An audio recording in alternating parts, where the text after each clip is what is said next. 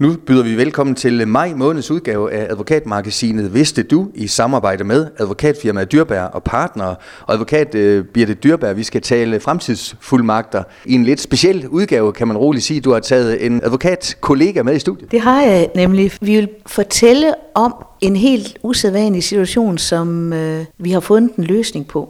Vi har nemlig den holdning, at hvis der er noget, vi ikke kan se, at en løsning, som andre har fundet ud af, så prøver vi på at grave dybt, sådan at vi hjælper vores klienter.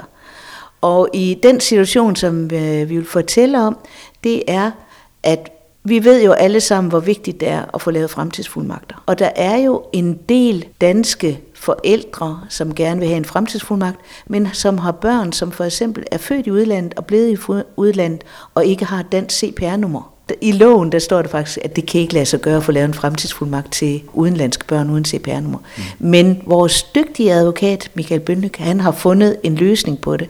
Og det er det, vi gerne vil fortælle om, sådan at alle danske forældre, der er i den situation, hvor de gerne vil have deres børn, der bor i udlandet og ikke har et C P R-nummer, at de kan få lavet en fremtidsfuldmagt til deres børn. Det er det, vi gerne vil fortælle om. Og Mikael, du får selvfølgelig lov til at fortælle lidt om, hvordan du har grebet sagen an, men bare lige en gang mere for de lyttere, som måske har glemt, hvad en fremtidsfuldmagt er, eller hører det for første gang, selvom det er jo et ord, som, som får mere og mere udbredelse. Sæt lige dine ord på, hvad det er for en juridisk størrelse, vi har med at gøre her. Jamen, først så vil jeg sige tak for den gode introduktion af, af Birte.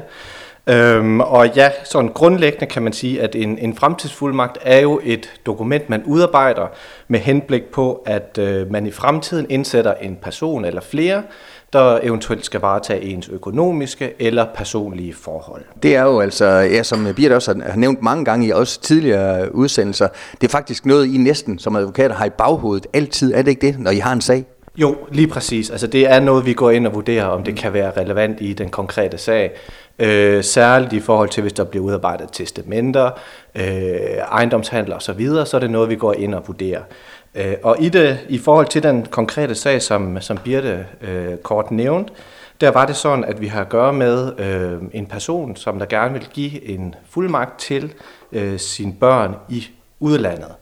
Og som Birte kort nævnte, så er det jo sådan, at øhm, i man kan sige, det lovgrundlag, vi har her i Danmark, der står, at man skal udspecificere personens øh, navn, adresse og personnummer.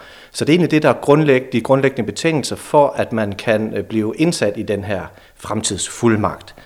Øhm, men igen, for at også tænke lidt ud af boksen og gå videre, så øh, er det jo sådan, at der, øh, når der er en regel, så er der også tit en undtagelse, eller også så er der nogle ting, der måske ikke er blevet taget stilling til. Øhm, og der tog jeg så kontakt til Justitsministeriet for at høre, om det virkelig kunne være rigtigt, at man ikke kunne indsætte øh, en udenlandsperson eller en udenlandsstatsborger, som der ikke har det her danske personnummer, selvom det rent faktisk fremgår af lovgrundlaget. Mm. Øhm, og Justitsministeriet var faktisk stødt på en tilsvarende problematik tidligere, hvor en advokat også havde henvendt sig til dem for at høre nærmere øh, i den forbindelse.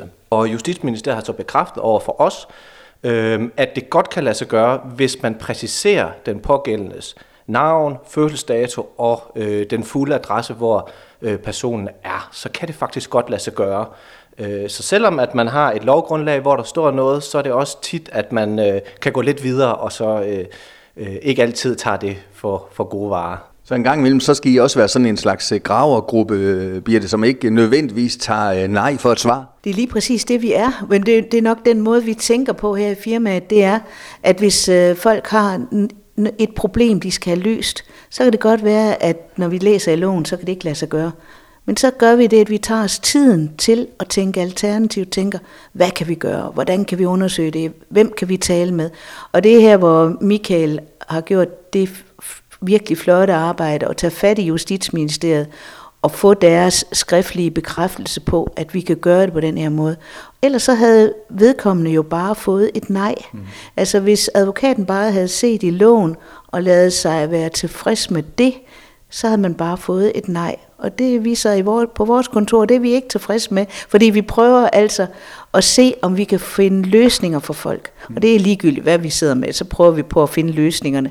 Så kan det være, at man skal gå en lidt anden vej eller noget, men vi prøver altid på at, øh, at finde, så folk kan få løst det de problem, de sidder med, og ikke blive vist væk og få at vide, at det ikke kan lade sig gøre.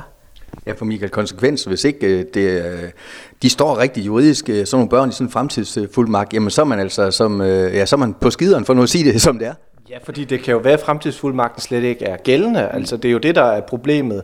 Men man kan sige, at inden vi når derhen, så starter det jo allerede med, at vi kommer ned til notaren eksempelvis. Fordi notaren vil jo øh, hvad kan vi sige, gennemgå, om betingelserne er opfyldt i forhold til, om man kan give en fuldmagt, at man ved sin fulde fem i forhold til, at man har forstået, hvad er det egentlig, man er ved at give fuldmagt til. På den samme måde, så vil de også kigge, jamen, hvem har du givet fuldmagten til, og på den baggrund netop skimme igennem, jamen hvad er C P R-nummer, hvad er adresse osv. Og der vil den jo ligesom falde, hvis det er, man ikke er klar over, at vi faktisk kan indsætte en person, som der ikke nødvendigvis har det her danske C P R-nummer. Så allerede der kan man jo blive stoppet, og så skal man måske til notaren igen, eller man skal finde ud af, hvad gør vi så, eller også kan man slet ikke lave den fulde magt. Altså det er jo de, de ting, som man eventuelt kan stå med. Og der er vi jo glade for, at vi herfra kan komme og sige, jamen det kan vi rent faktisk godt, vi kan godt lave den her fulde magt. Og igen, hvis der skulle være en udfordring i forhold til notaren øh, netop bemærker det her med C P R-nummer, jamen så har vi jo netop svaret fra Justitsministeriet, vi kan forelægge for dem og sige, jamen prøv at høre, den her problematik, den har været op før, så øh, det kan godt lade sig gøre. Så Justitsministeriet, de er også blevet klogere af at tale med Mikael op fra Hjørring? Det håber jeg i hvert fald. De har i hvert fald hørt problematikken en gang mere. Og Birte, du har også ofte fortalt det her med, at hvis man kommer for sent med en fremtidsfuldmagt, det kan have, have fatale konsekvenser. Altså det, det kan sætte rigtig, rigtig mange handlinger på standby i, ja, måske worst case, op, op til flere år. Det er derfor, man skal huske at lave en fremtidsfuldmagt, mens man kan. Mm. Altså man hører jo alle om nogen, der får en blodprop, og så kan de ikke. Man kan blive dement ret hurtigt, kan vi desværre se, at vi kan have møde med folk, og så er de sådan rimelig, men, og så går det stærkt tilbage. Man skal virkelig tænke på at få lavet sine fremtidsfuldmagter, mens man kan.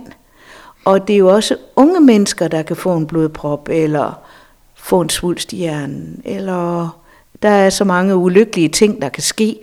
Så det, det er derfor, at vi virkelig opfordrer til, at folk de får det gjort, og de får det gjort på den rigtige måde, så de er helt sikre på, at den virker den dag, hvor den skal bruges. Mikael, til sidst, nu har du været her på kontoret siden januar, sådan en sag som den her er vel også en sjov sag for en advokat, altså hvor man lige skal gøre noget, man måske ikke plejer hver dag. Det kan vel også give blod på tanden i forhold til, at jamen, tingene, de kalder sig, som Birte indledte med at sige, de, jamen, hvis ikke de kan lykkes første gang, så kan de måske anden eller tredje hug. Helt klart, altså det er altid rart, når man jo kan finde et svar, det er der jo ingen tvivl om.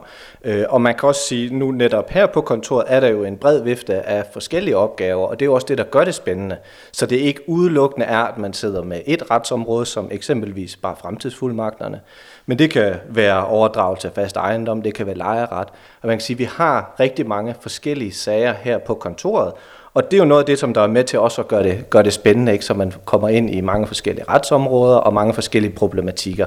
Og så er det jo altid dejligt her, når man jo kan finde et, et svar, øh, og man kan overbringe nyheden til klienten, der så også bliver tilfreds. Og det er vel også noget af det, der er en fordel på sådan et kontor som jeres, Birte, at I kan spare med hinanden og måske også give hinanden gode idéer. Jamen, kunne du ikke prøve at trække i den her tråd eller et eller andet?